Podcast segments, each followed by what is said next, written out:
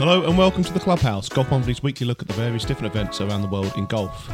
Today we hear from nine-time major champion Gary Player, talk easy golf courses, and ask whether the PGA Tour's FedEx Cup playoffs are broken.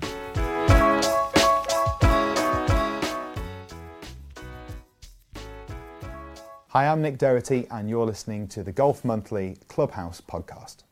Hello and welcome to the Clubhouse. My name is Tom Clark, and as ever, I am joined by Elliott Heath. How you doing, Elliott?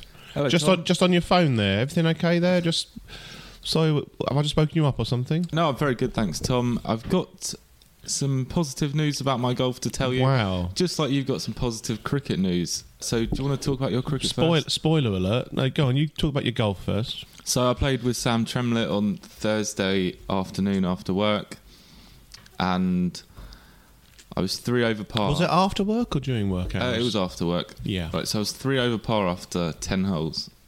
Birdied 11, birdied 15, birdied 16, stuck it to two foot on 16 to go to level par. I was then very nervous.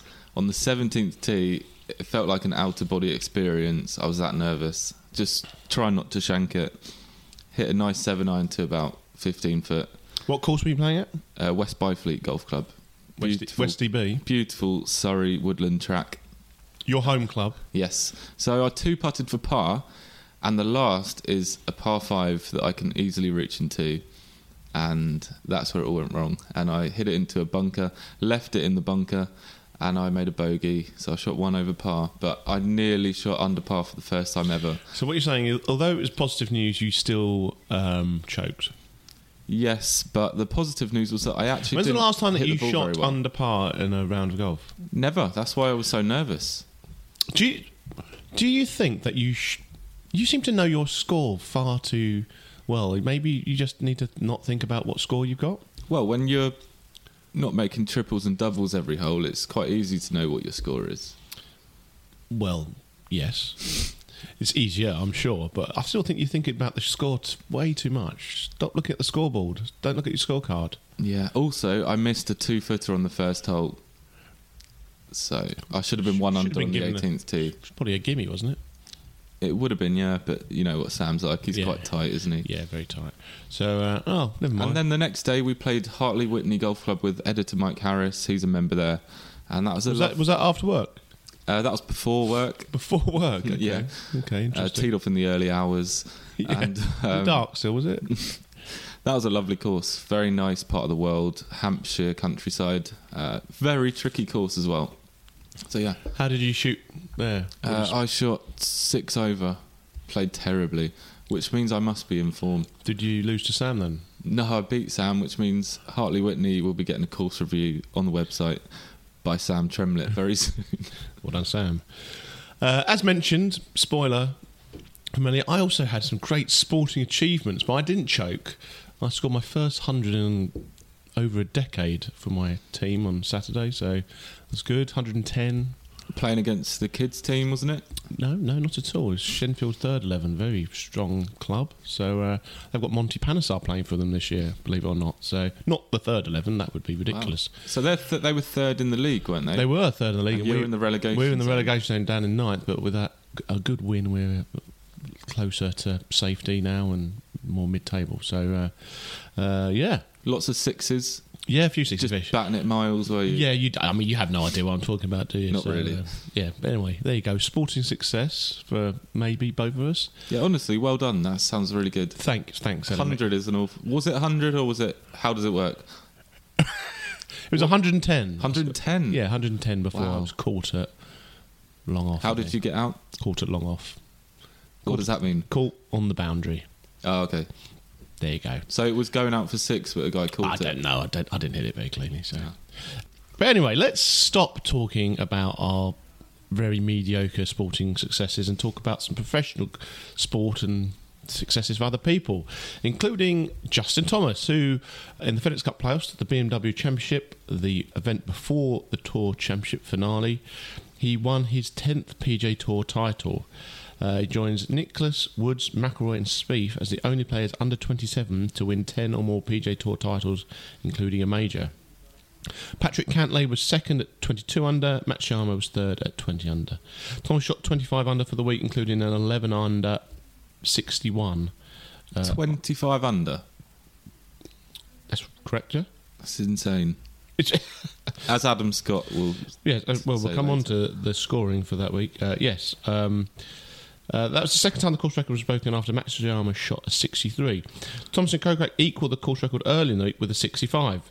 Big names to miss out after the BMW include Tiger Woods, Spieth, Mickelson, Lowry, Molinari, Day, and Poulter, who will not be playing at East Lake this week in the Tour Championship, where only the top 30 in the FedEx ranking qualified.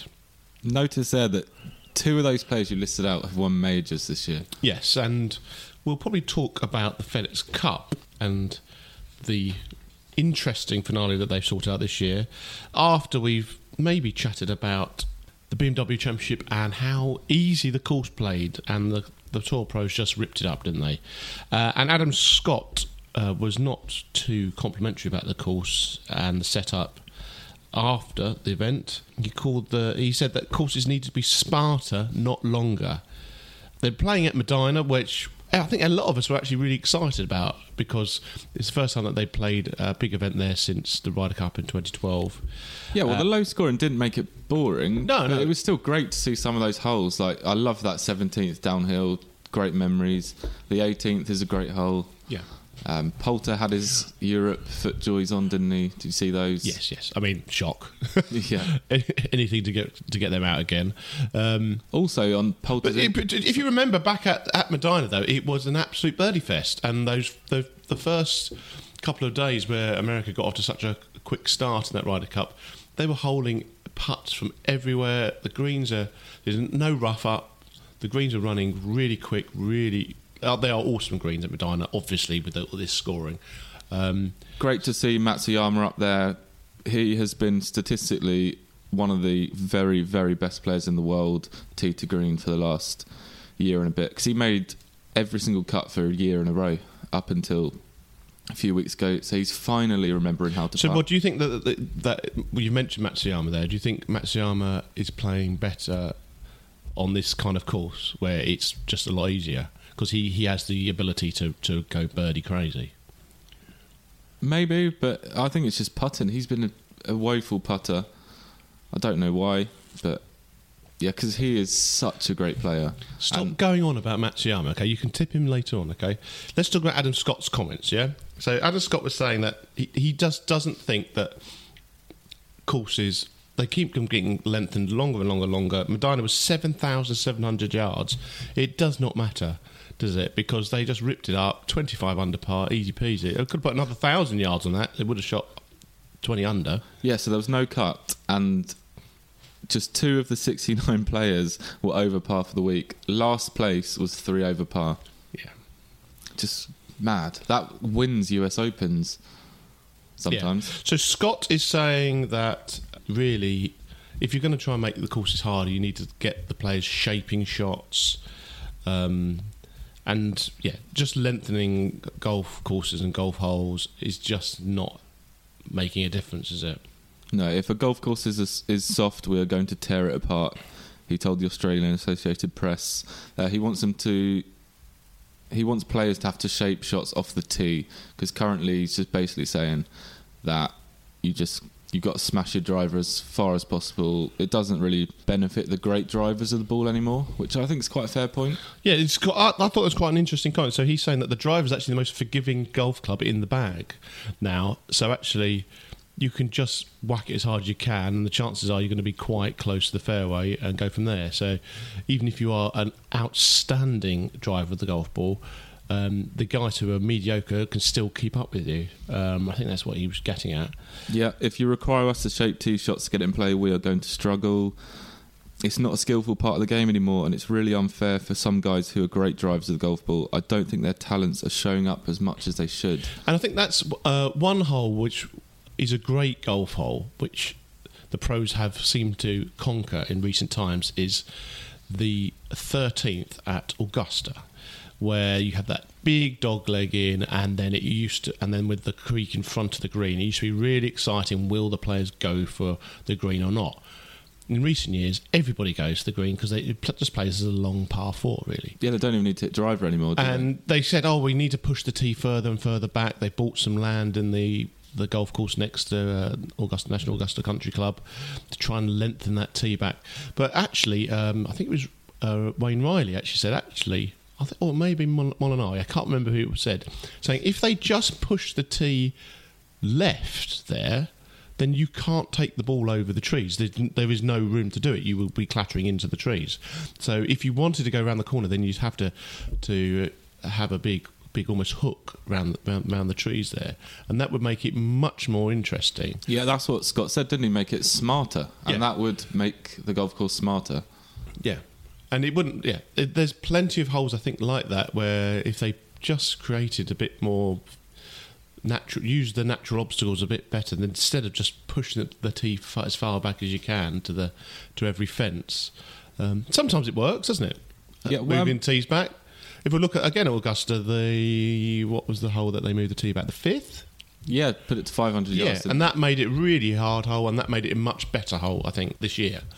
So I think he has got some really fair points, and this is a chance also, I think, for for people who are worried about where golf courses are going, about how long they're getting and stuff like that, and you know, golf courses can't get long enough. Actually, re- listen to these comments. Think about how you're setting up your golf course, um, because if you don't if you don't want these golf courses absolutely battered to within an inch of their lives, then I think this is this is the way to go, isn't it? Yeah, he's a former world number one major winner, been out on tour for two decades, and he's a very good speaker. Whenever Adam Scott speaks about something, you listen. He's been really interested on slow play this year as well, talking about the sponsorship and how nothing's ever going to change, albeit something might change in Europe, which we'll come on to. But Yeah, Yeah, And I I think, think the other thing with good. lot, the other thing which you kind of had touched upon as well is that the longer the golf course, the slower the play, the Yeah. longer it takes to play around a golf. And actually, no one really wants these huge. I mean, seven thousand seven hundred yards is that's a very long walk. You know, and I just, we just don't think that you need it. You can have, there's plenty of there is plenty of good golf courses which are actually around the seven thousand yard mark, if not below seven thousand yards, which actually are harder golf courses just because of the way that they're set up. So I think that's good advice. And we'll come on to some slow play tips later. Just want to quickly touch on Justin Thomas, first win of the season. He was one of the only players really in that top 10, top 20 bracket who hadn't won this year. Great to see him back in the winner's circle. Um, and you forget how successful he's been. That little that stat we said at the start that only Nicklaus Woods, McIlroy, and Spieth uh, players under the age of 27 to win 10 or more PGA Tour titles, including a major, and he's right in that bracket with them, isn't he? Yeah, definitely. So he got off to a slow start, didn't he? With Spieth, his best mate or whatever, having all the success, and you thought, what's going on with Justin Thomas? Because Spieth constantly said, "Trust me, Thomas beats me in practice all the time. He's a world beater." And then didn't he win like seven times in a year or a year and a he bit? just went berserk and got up, got to world number one, didn't he? And uh, uh, and won the PGA Championship. I still remember. He, I mean, talking people hit the ball a long way. He's got a, a very aggressive swing, hasn't he? And I think he had a slight injury problem because of that swing. But he. Where, where was the uh, par, f- this ridiculous par five, which he managed to hit in two? Was that, that was Erin Hills Yeah, we hit the 600 yard par five. two three woods. Yeah, Two three woods, bam bam, and um, and yeah, and it was dead if it was short. That that that. Yeah, that was he shot 63 in the third round, I believe, which was the first ever nine under par round in the US Open. Yeah, incredible. He's an incredible talent, and um, good that he seems to have overcome his injuries. Seems to be a, quite a nice guy as well. You see, he's quite an affable guy, one of those people that you don't mind doing well. So, um, Heck of a guy. heck, heck, of, a, heck of a guy. Heck of a guy. Also, uh, on that point, him reaching world number one, it seems like a lot of players reach the world number one spot and then cannot regain their form.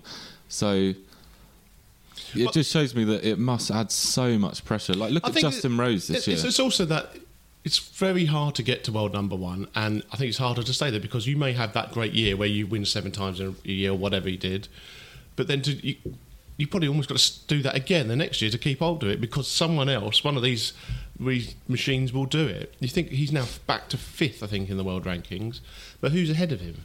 Koepka, Johnson, Rory and Rose. Rory and Rose, who have all been absolutely ripping up the last few years. So, um, and some of those guys haven't got back to world number one.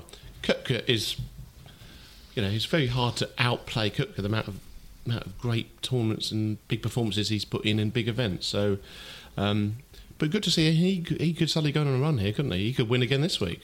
Definitely, yeah. especially with the two shot uh, advantage before he's already even started. But we'll come on to that. There was another event which we'll quickly touch on because it had another good uh, big name, someone that did very well in the Ryder Cup as well. I think I mentioned him last week, actually. Did you? I can't remember. At the Czech Masters, Thomas Pieters won his fourth European Tour title and his first in three years at the Albatross Resort. The Belgian shot 300 in his final round to beat Spain's Adri Arnaus by one. Pieters is now up to 84th in the world, coming back back into hopefully some form because he was he obviously burst onto the scene uh, at the Ryder Cup, did fantastically well as a rookie, and I think there's a huge amount of expectation on how he was going to play, and maybe too much expectation. Um, and he dropped down the world rankings outside the top 100 before this week, so it was really good to see him play because he is one of those guys who has got every attribute. Hits the ball country mile, puts really nicely. There's no reason he can't do really well. He's still young as well. Yeah, I find it very strange how he hadn't won in three years when Yeah. he was touted for massive things, wasn't he? Especially after the Ryder Cup. But it's tricky because he went over to play quite a few events in the on the PGA Tour. That didn't quite work out, and then I think he lost a bit of form because of that. So hopefully this is his second coming, as it were, and he could put in a little, you know, have another good season, and suddenly we could see him at a Ryder Cup next year, couldn't we? Yeah, uh, mention for Adri Arnaus as well. Birdie two of the last three holes. That was his third runner-up of the season, and he is one of my players to watch for 2019. Well, he's we're still watching Big him. He hasn't won yet, he? he, he we're still watching for him, aren't we? I really like him. I mean, can you keep on saying players to watch in August? I'm just crediting myself for that. Well, noted, noted, noted. Um, so yes, so great performance by Pieters. But now we're going to go and listen to a really good interview which has been uh, taken place the other day. Uh, Gary Player, nine-time major winner, spoke to golf monthly Sam Tremlett. Um, and what's the things to really listen to, out for in this interview, Elliott? Because you were you you've been giggling away all morning listening to this. Uh, most of it. Listeners, just enjoy this. Uh, Gary Player is he's a legend. He's a phenomenal golfer. Played all over the world, and just got some amazing views on the game. So quotable. And Sam asks him loads of different questions. Um, stay tuned for the end for when he talks about club technology. Talks about his favourite courses. Um, do yeah, just enjoy. yeah. So here is Gary Player. First things first, Tuffy is the greatest player to ever play the game, in your opinion. Who is the greatest? Who is the greatest? Oh, there's no, there's not even a question. Jack Nicklaus. I mean, uh, you've got to go by the record book. You cannot talk about if this and if that. For example, Ben Hogan, he won nine majors. He had to go to war for five years. Has an accident, so he doesn't play hmm. in probably 30 major championships in his prime. Everybody forgets that. Hmm. He would have won more majors than anybody. He was the best player I ever saw. Hmm. So tennis. If you take Rod Laver, he was barred from playing for five years in his prime. He won two ma- Grand Slams. Who would have won the most majors? Probably Rod Laver. So, but ifs and ands, unfortunately, don't count for much. And I'll tell you something about Jack Nicklaus that very a lot of people uh, forget about. Not only did he win uh, 18 majors, but he was second 19, times. Now, only your wife and your dog know who's second. I was second in seven majors. Nobody ever knew that. So, unfortunately, that's the case. but Jack has um, uh, he's had longevity. He won majors for 25 years. I won for 20. Palmer won for six. But if you ask the American, they'd say he won for 25. So uh, he's had uh, his record. If you study it, is the is the best, and and he did it. He did it on lousy greens. He did it with a ball that went 50 yards less. He did it with clubs that didn't have the grooves and didn't have the uh, the spring effect of a, a, a, a driver face. Where I mean, today at, even at 84, I mean, I beat my age by 14 shots Mm. on a very tough golf course next to Portrush last week. I couldn't do it with wooden clubs and a ball like that. So all these things you've got to take into consideration. And let's say, for example, which I've never read, that Tiger had set the record at 18 and mm. Nicklaus was coming along. Nicklaus would have prepared harder. So mm. Nicklaus set the bar, which made Tiger work much harder than Jack did because he had a real des- uh, Desire. reason, desire. So people mustn't take forget about that as well. So, do you think Tiger will win another major? Do you think No, I, I don't think so. I hope he does. I hope he does. You talk about Tiger Woods, I must say, uh, and I had to eat apple pie. I didn't think he'd win another major, and I take my hat off to him. It was so great for the game of golf. Um, what he did was more than just win for himself satisfaction, but he, he encouraged people in the world that have a problem, and most everybody has a problem. That when you down, he went from number one to not even in the top 500, and he comes back and wins a major. That you can overcome your problems with the right attitude. So that was more important than just a win, and uh, I take my hat off to him. I'm a big Un- Tiger Woods fan. underrated point Yeah. that. So in terms of Rory and Brooks Koepka, they were both on four majors. Who do you think will win more? That's a very hard question. I think Rory and uh, Koepka now are both, uh, I'd have to rate them both in the top three in the world with, with ability. Uh, they've both won four. Uh, you know, when Rory's hot, boy oh boy, he's hot. so um, I would hate, uh, nobody can answer that. They're both very talented and they'll both win a lot of majors. Okay. Uh, so shifting to your career, outside of the majors, what is your greatest victory? outside of majors, the most, or let me put it this, the most amazing one I had in my life. I was playing in the Canada Cup uh, in uh, France at Saint Nom le Bretèche, and uh, we were fogged out. Arnold, Jack, and myself were going to play in the Australian Open at Royal Melbourne. Neither of us had ever seen the golf course. I think it is about a 16 hour time change. And uh, we were fogged out. And the travel agent came and said, Look, if you travel to Australia now, you can get there three hours before you tee off. Arnold Jack said, We're not going. I said, I'm going. we arrived three hours before we went. Yeah. France, I don't know why we did that, that, uh, that, that routing in those days. We went France, New York, LA, Hawaii, Fiji, Yeah. Sydney, Melbourne. I arrived three hours before. Never seen the course. New set of clubs, different ball. Had a sandwich in the shower and, What did you and won the Australian Open by seven shots. What by seven shots? No jet lag. Well, Nothing? of course, of course, but I was young and strong. But I mean, that's it's a miracle. I mean, it's just something that happened. That's that's a miracle. I don't take credit for that. That's a pretty good, pretty good win. that. In fact, I, I don't take credit for my 165 victories or 18 majors. Uh, today, I'm, you know, I sit back and I think I won the four majors on the regular tour and the four majors uh, on the um, senior tour. Nobody in the world's done that. And I never take credit for it. I, I honestly believe it's a divine intervention of some kind. So which is your favourite major? Oh, the Open by far. Open. I don't think there's a comparison on any major with the Open. The Open is the oldest, uh, history-wise, tradition-wise. The, the, you, it's a it's a real test of golf. It's the greatest test of all because 150 yards at the Open today can be a, a sandwich. Tomorrow, it's a two iron. And uh, I mean, I played a golf course uh, right next to Portrush. The one day I hit a seven iron. The other day I, I could only just reach it with a three wood, and there wasn't a strong breeze. So the adversity you go in, having to play out of a bunker backwards, getting a morning time, and Different- different uh, you're playing rain in the afternoon. The sun comes out, and you play a round of your life and shoot 74, and a guy shoots an average round of 71 in the afternoon, and he's three better than you. Hmm. So it's it's a mind affecting uh, tournament as well. Frustrating though. Oh, you get the a- wrong it- side of the a- draw. it- no, it is, uh, but that's all part of the of the Tiger shot. Something like 85 Mm. at, Muirfield once, the wrong draw. No, the Open is the is the greatest championship, and the R&A they really did some fantastic job this year. Mm. I mean, I, they broke all records, and also to see a man win in his home country in front of his home people, and uh, I mean, was just and they were so enthusiastic with such passion. And the members made sacrifices of teeing up with rubber mats. Yep. It's it's the, I've been this. This is my 64th Open. I think that's the best one I've ever seen. Excellent stuff. So, what is your favourite golf course? Why? So in which country?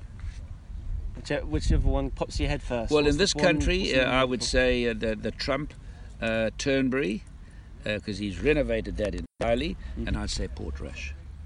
Port Rush. Really? Yeah, yeah. Okay. Yeah. Why's that? Just Well, they're the best tests of golf, the Yeah. best uh, designed golf courses. Uh, Mhm. they're phenomenal, phenomenal. In America, I'd have to say uh, Cypress Point Mm. and, and Augusta. If I go to South Africa, I'd say uh, the Links Golf Course and the uh, and the Gary Player Country Club at Sun City. Uh, you go to Australia, they got what they call the Sand Belt. They're all good. Best golf course in the world on a sand belt. So everywhere. Then you've got one in Bulgaria called Thracian Cliffs, up on the cliffs, and you see the ocean. We designed it, and you can see the ocean on every hole. And the players played a tournament there, and they loved it. So it's very hard to just say one. So on to ball and club technology. Do you think it's too helpful for modern players now? Or- Yeah, I think we've got a problem. I think uh, the game is getting more rounds back again, I'm happy to say, according to the stats.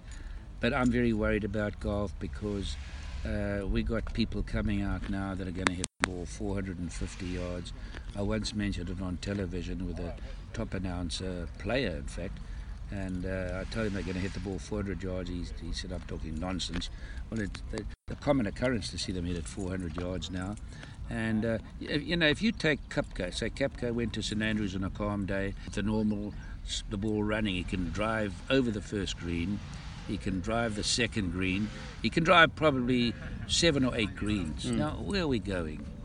I mean, you're going to have players in the future coming out of college now because they see this prize money.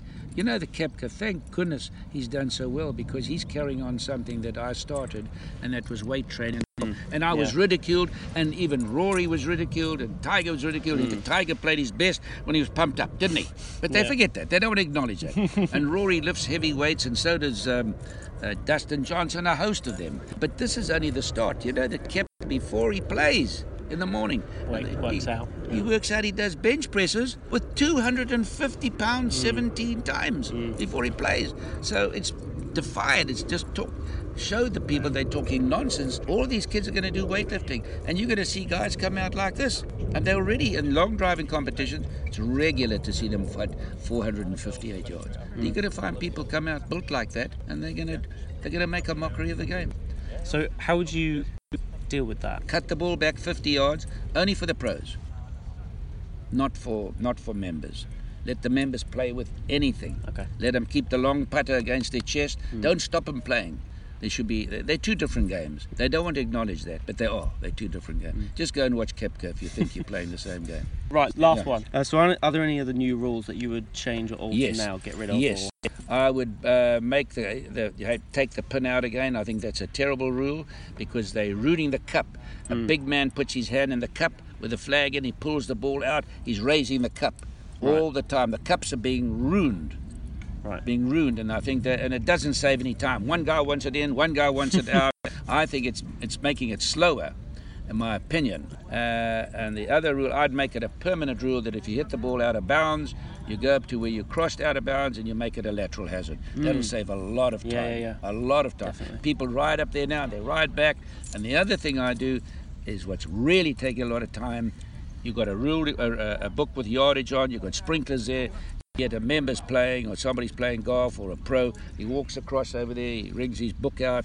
Uh, if you've got that rangefinder, psh, save a lot of time. And the other thing is stop these pros from reading a, a green on the green with a book. I mean, that's the most ridiculous thing. The best putters are not now. The best putters were in the past. Bobby Locke, Billy Casper, oh, they were gr- Bob Charles. They were better putters than anybody I've seen today. Better, really.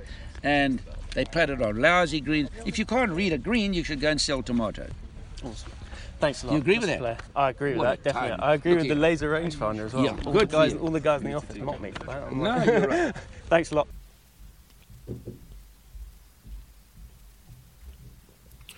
Well, there you go. There was uh, Gary Player talking to golf monthly Sam Tremlett there.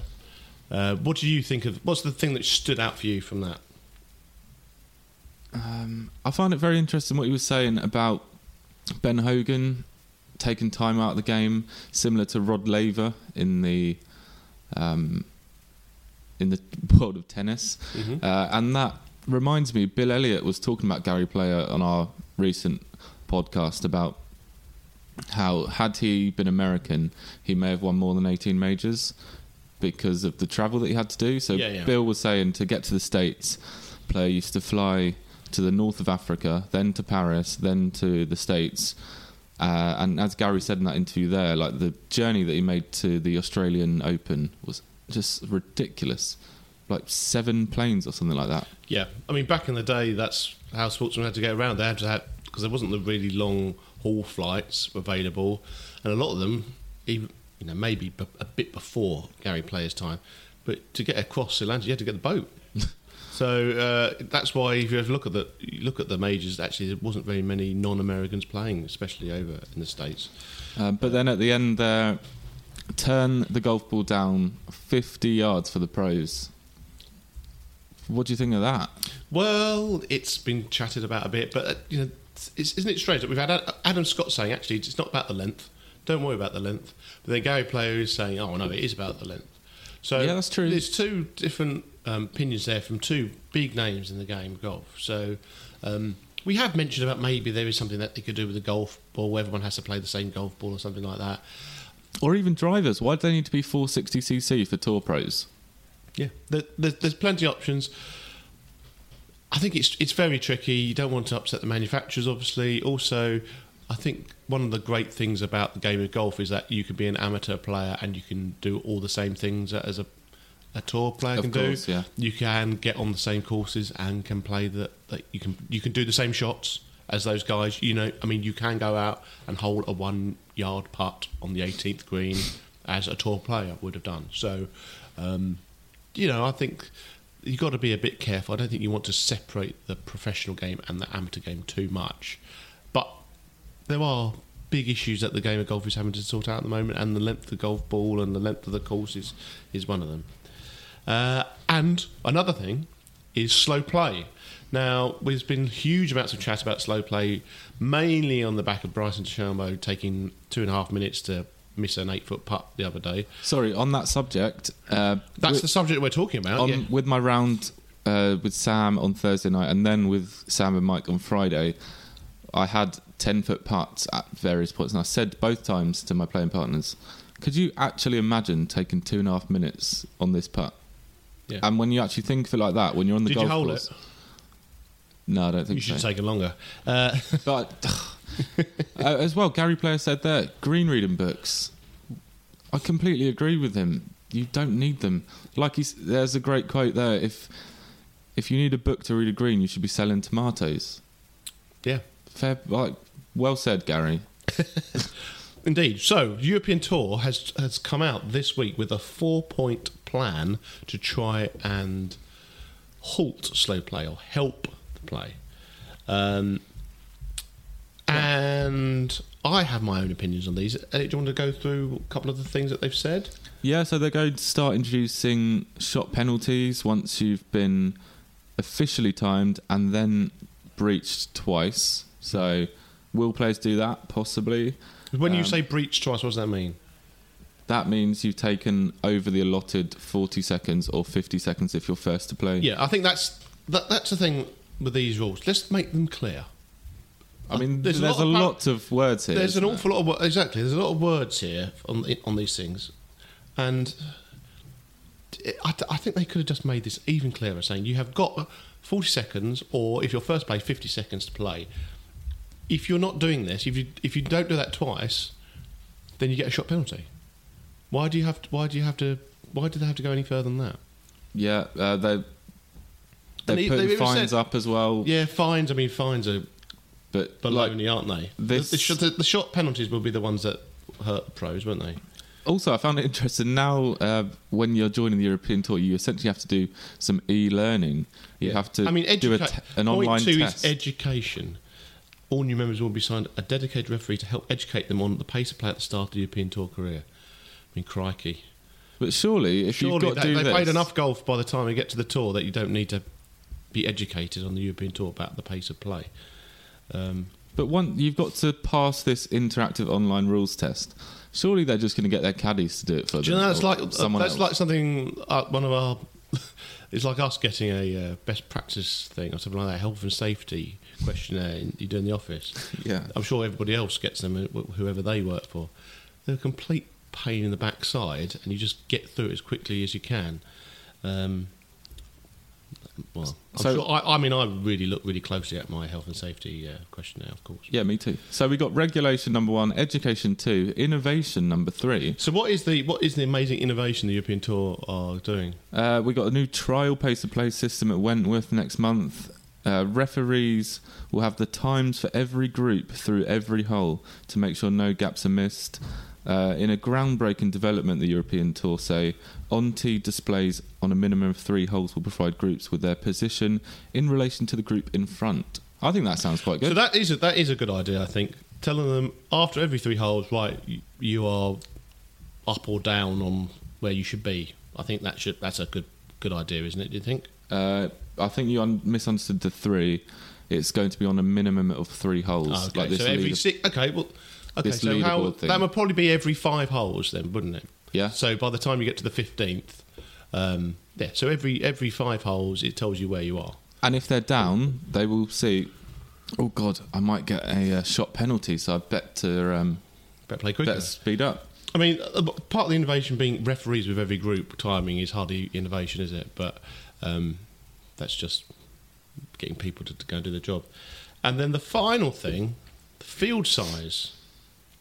Field size will be reduced from 156 to a minimum of 144. I mean, I don't understand how that will help pace of play. Slow play at the top of the game is so bad that those trying to get onto the European Tour are now going to struggle because there may be fewer positions for them to Because play. said larger starting intervals will be built into play on Saturday and Sunday to create a better flow between groups. I don't understand that at all. That that, that makes no sense. that me. that'll just allow them to play slower, won't it? Because they've got a longer exactly. gap Ex- in front of the group exactly. behind. I do. I do not understand that in the slightest. So you usually have how many minutes? Say twelve minutes between groups, something like that. Maybe less, maybe like ten. Say ten. Yeah. Yeah. Now you've got fifteen. I, I can actually take longer. I've got the other group. Are, But that makes it worse for fans on the course because already, whenever I go to watch live golf, say you're sat eating a picnic at a green, you see some guys putting out, and then it's another 10 minutes before you see another group. Yeah. Now I- it's going to be even longer. And I think you're right about saying that there actually is going to be fewer. There's going to be fewer tour pros in these in these events. I don't. I do not understand that in the slightest. I mean, some of these regulators. It's good that the European Tour come out. It's amazing, isn't it, that one of the pros has had to have a real shocker on social media, and suddenly this four-point plan has appeared from nowhere in the middle of the season. Well, Keith Pelley has said today that it's actually come out because of Eduardo Molinari revealing the slow play times earlier in the year, which then forced them to discuss it at the British Masters. That, that makes no sense to me. They all that again. They already had the timings. Eduardo Molinari leaked them, yes, but the European Tour had those timings. How can they blame it on Molinari or say use Molinari, saying oh he leaked them, so we've had to do something? Well, hang on a minute, you've already got the timings. Just do something about it. And I like the way that they're saying oh there will be shot penalties. Until I actually see a shot penalty given out to someone who isn't a 14 year old player at the Masters, I'll believe it when I see it. Because at the moment, it already feels that, oh, here's some nice regulations, here's the penalties. Oh, but by the way, we're going to actually reduce the field size, so actually there's going to be more time and we probably won't do anything about it. I think it's pretty uh, underwhelming, in my opinion. Oh, I think that's I think that's slightly harsh. I think there's a lot of writing here. There's a lot of new rules and innovations coming. I, I want to be This proved. got to be good. I want to be proved incorrect on this. I want there to be proper people, people really worrying about how quickly they're playing, and you know, because I think as soon as they get into it, they'll, they'll be the pace of play will be much better. There's some things in here which absolutely, I mean, how can you one of your points of your big points being educate the players? I, I just don't understand where this comes from. It's that's just trying. That's papering over the cracks. That is papering over the cracks like you wouldn't believe it. In my opinion. Silence familiar. yeah, possibly, possibly. But could Bryson DeChambeau do with some educating? Could slow players? No, no. Bryson DeChambeau will. He doesn't. Need, he he knows how quick long he takes over his putts. He he understands that he takes forever and a day. He even admits it in some of his things, saying on some shots I will take a lot longer. there's only one way to stop that, and that is to give him a penalty. Yeah. As soon as you do it once, he'll stop doing it.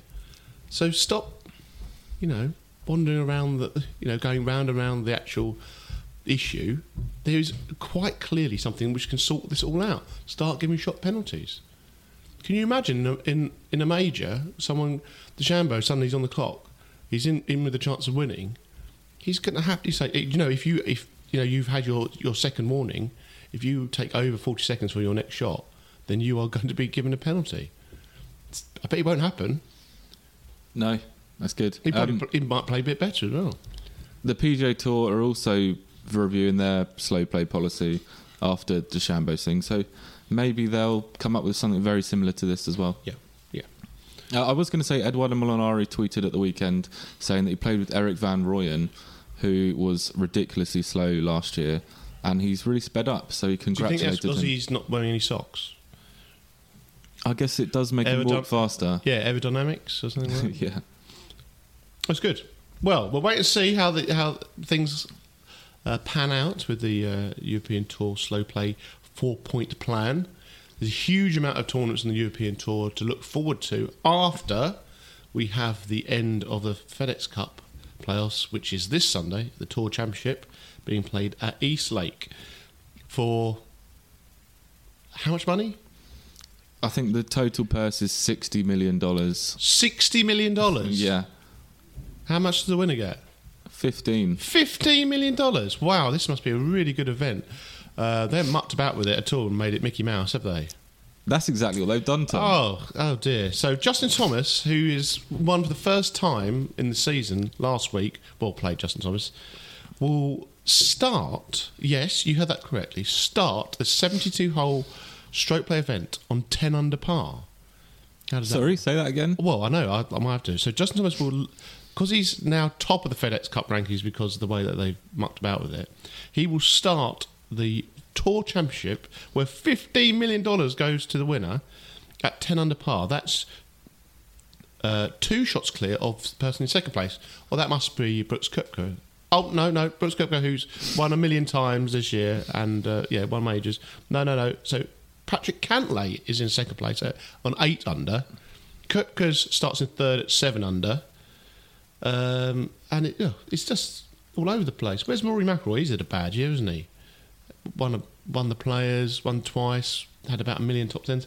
He's five shots back from Justin Thomas because he didn't win one of the one of the playoff events in the last past fortnight. He's also only one shot ahead of Abraham Ancer and Webb Simpson, who have a combined 10 top 10s for the season and zero wins, opposed to his two wins and 13 top 10s. What a load of baloney! But is it going to be really exciting? I think it's going to be It brilliant.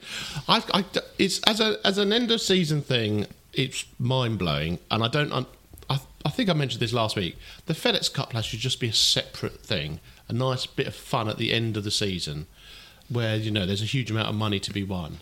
You know, get the get into the playoffs, and this is your chance to you know really make the big bucks and make like that. But this is so forced, forced fun. I just I. I'm struggling to find out if this is going to be exciting or not. I think they really need to review this for next year because we've had a few comments on it and they are all negative from our Twitter. And just the fact that Shane Lowry, who won the Open, and Tiger Woods, who won the Masters, are not even in it. Yeah. But the likes of Jason Kokrak and Lucas Glover have slipped into the top 30. Yeah, and that's mainly been on the back of the having a good fortnight because the amount of FedEx Cup points available are huge in these playoff events, and they just completely skew it, and it's just makes my head hurt a little bit thinking about it.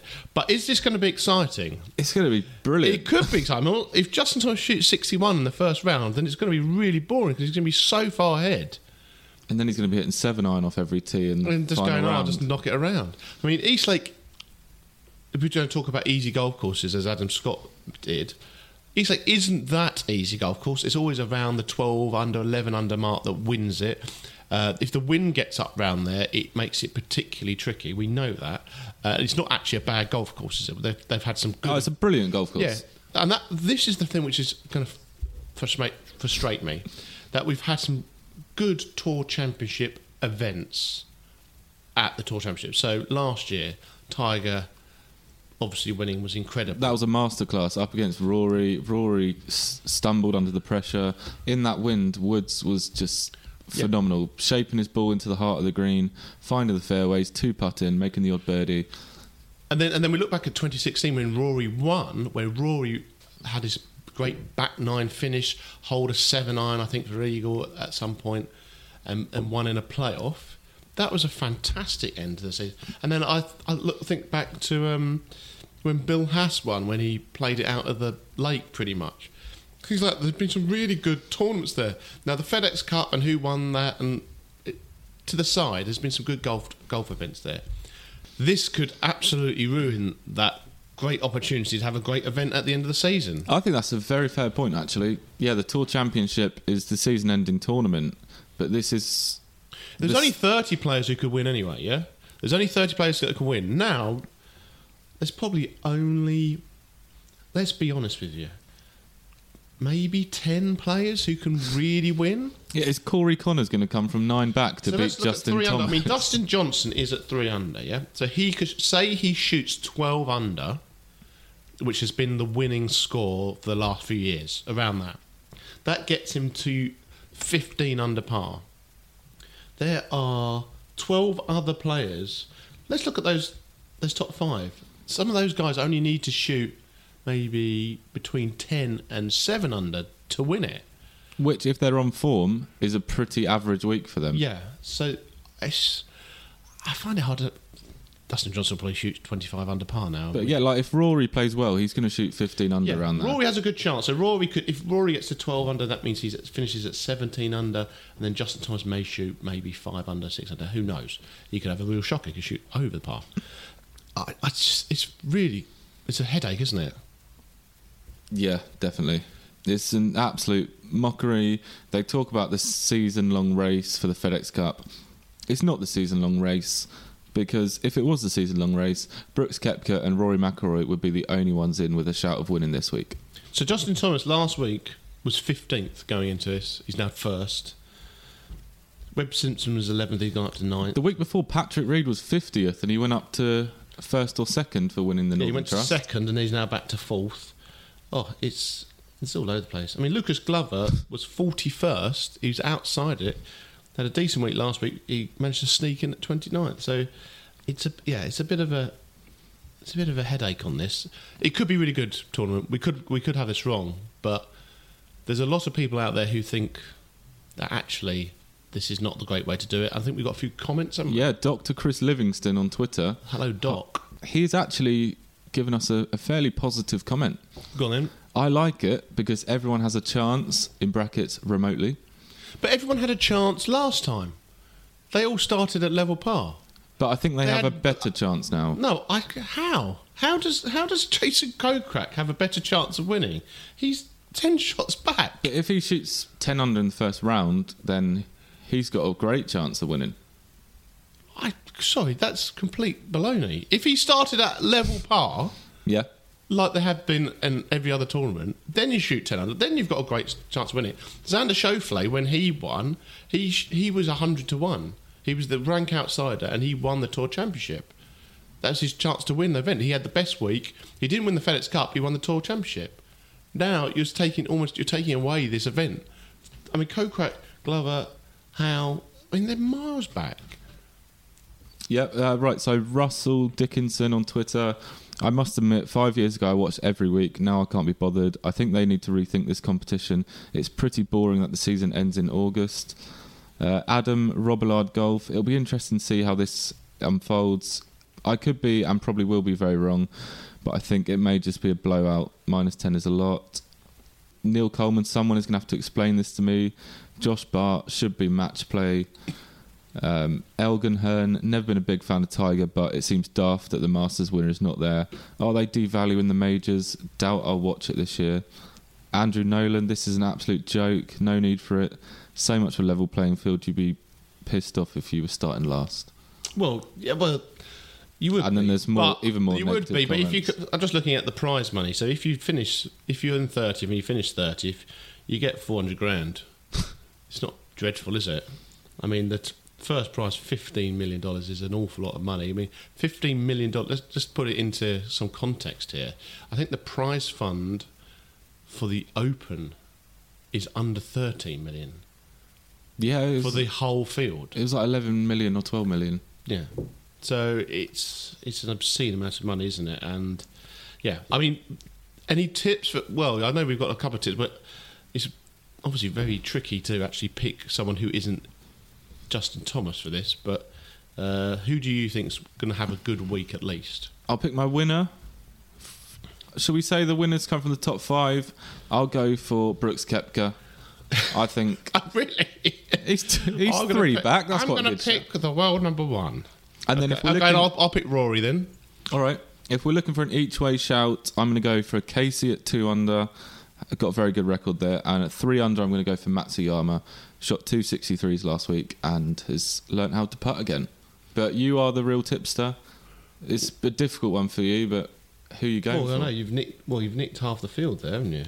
I've nicked three players out of the thirty. It, well, okay, tenth then. I think I'll go for your favourite player, Cooch. Cooch and maybe oh, I don't know, Tony Finau, something like that. Three under. I mean, it's there's no one really leaping off the page at me to be honest. Jon Rahm's four under as well, maybe. If he has a really explosive week, and he has been playing pretty well, hasn't he? But uh, it's there's no one really exciting there, is there? Because yeah, I, I'm just confused by it all. I might just sit sit back and watch it, see how it goes. I think it's going to be brilliant. I really do, especially with 15 million on stake. Like, can you imagine if it's like Tony Finau and Kevin Kisner coming down the stretch for 15 mil? They'll be hitting it all over the place. No, they won't. Um, we've spoken a lot about money, especially this this last uh, last little section about the FedEx Cup. And there was a tweet that caught your eye, wasn't there, Elliott, that you wanted to mention? Yeah, so um, this from Parker McLachlin after the Korn Ferry tweeted it. Steve Wheatcroft, I don't know if any of you have seen this. He finished 43rd on the money list on the Korn Ferry Tour this year, which they say is like the third best tour in the world in terms of golf. He made $100,000 this year, which he said in this video that is on on the Korn Ferry Tour page that doesn't pay the bills at home. He's going to be looking for a new job if he doesn't make it through the finals this season to earn his PGA Tour card. Yeah, it's a very emotional interview with Wheatcroft, just saying like, you know, PGA Tour or bust, basically. Yeah, I mean, when you say he has, a, he's had a. I understand that you know, you think, oh, he's won hundred grand. That's a good year, but actually, the bills to fly around to each course, to put yourself up in a hotel, to pay your caddy, to pay your coach if you've got one of them, etc., etc.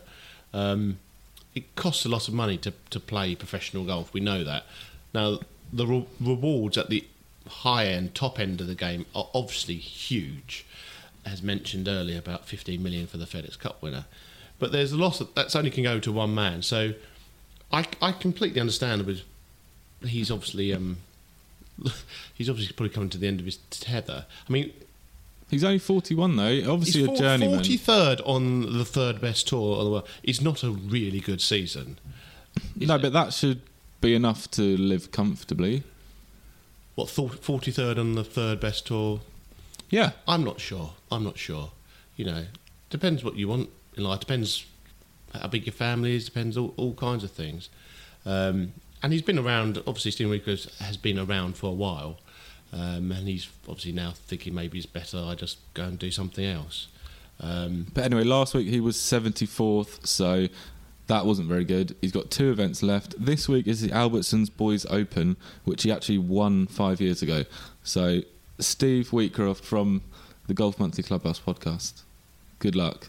oh, well, actually, can I just say that's from you, Elliott? I, I, You're not the- wishing him good luck. I'm, I'm wishing everybody good luck. I'm not singling out one person. Well, but there's lots of other people. Who's, who's 44th on the money list?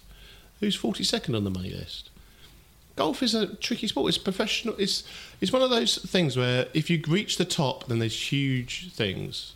There's huge rewards. There's huge, you know, the money's massive. So, you know, To be fair, he's probably just going to get a club pro job, isn't he? Probably earn more money doing lessons. So, you know, good luck to him. oh, you okay, fine. But yeah, it's that's a, It's the it's, it's, the ups and downs of pro life yeah. there, isn't it? Yeah, in, in, indeed, indeed.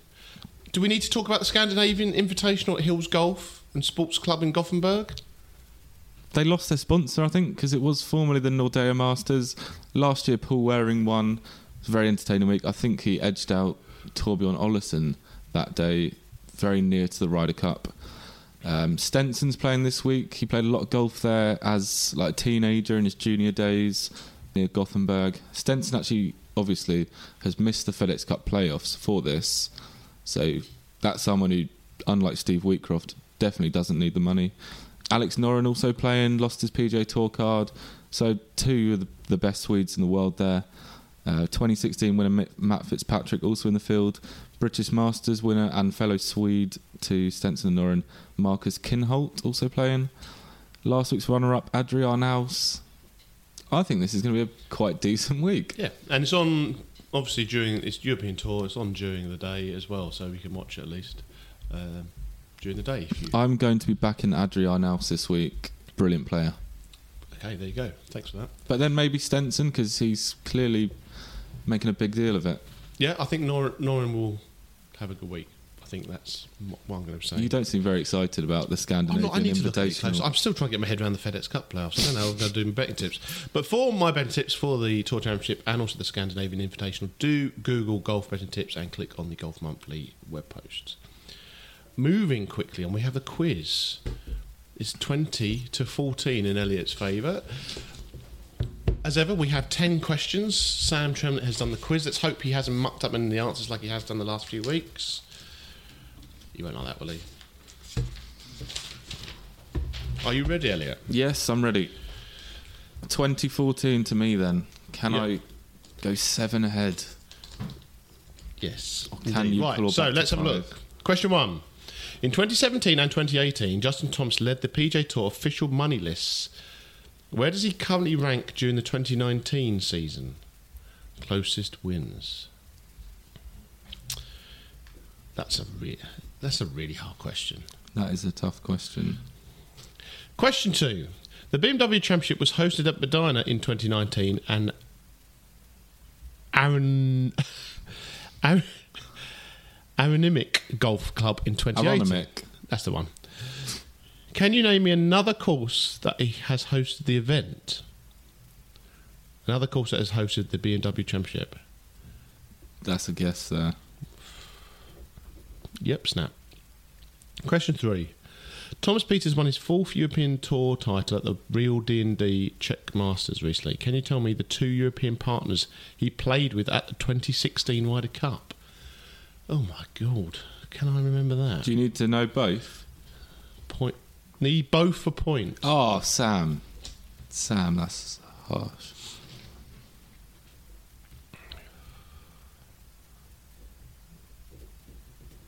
Okay, I've written down something. Question four. Name the four players Catriona Matthews selected as her European wildcard picks for the upcoming Solheim Cup.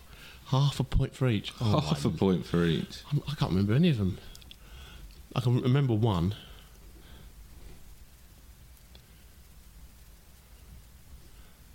Sam, this is a hard one. Uh, Yeah, I got those. Oh dear. Question five. Matt Wallace and Jason Day have recently split with their caddies. Name them both.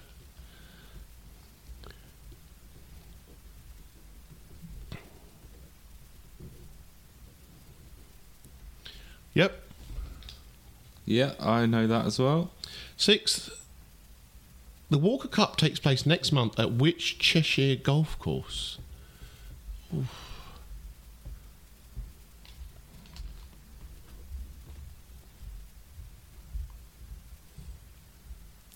Question seven. Yeah, I've got that. We now head to the Tour Championship along with the 30 best players. We now head to the Tour Championship along with the 30 best placed players in the FedEx Cup standings. But can you tell me who came in 31st just to miss out? I was going to look at this. Oh. I know who this is, but I've just completely forgotten. Got it. Give you a clue. He's won more tournaments than the guy, than the guy who he lost out to this season. Okay, thank you. I think. Question eight. Which player has won the Tour Championship the most times?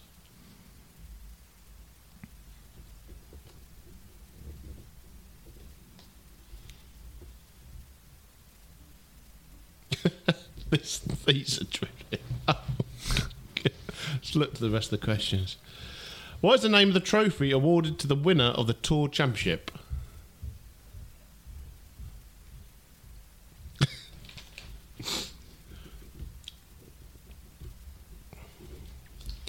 And question 10 in, which, in, in what state is East Lake Golf Club situated?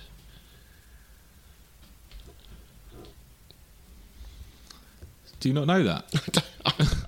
oh my days! I don't know anything. I, I, That's very poor knowledge if you don't know that. Why? Every golf fan knows where East Lake is. I disagree. Right, let's do this. Question one. On the west coast, Shut your face. Question one. In 2017 and 2018, Justin Thomas led the PGA Tour official money list. Where does he currently rank? 10th. 14th. Oh, 8th. Oh, ah. I just went absolutely, absolutely nailed on it. Question two. The BMW Championship was hosted at Medinah in 2019 and Aronimink Golf Club in 2018. Can you name me another course that has hosted the event? Liberty National. Oh, did, I just went Oakmont because I couldn't think of any golf courses.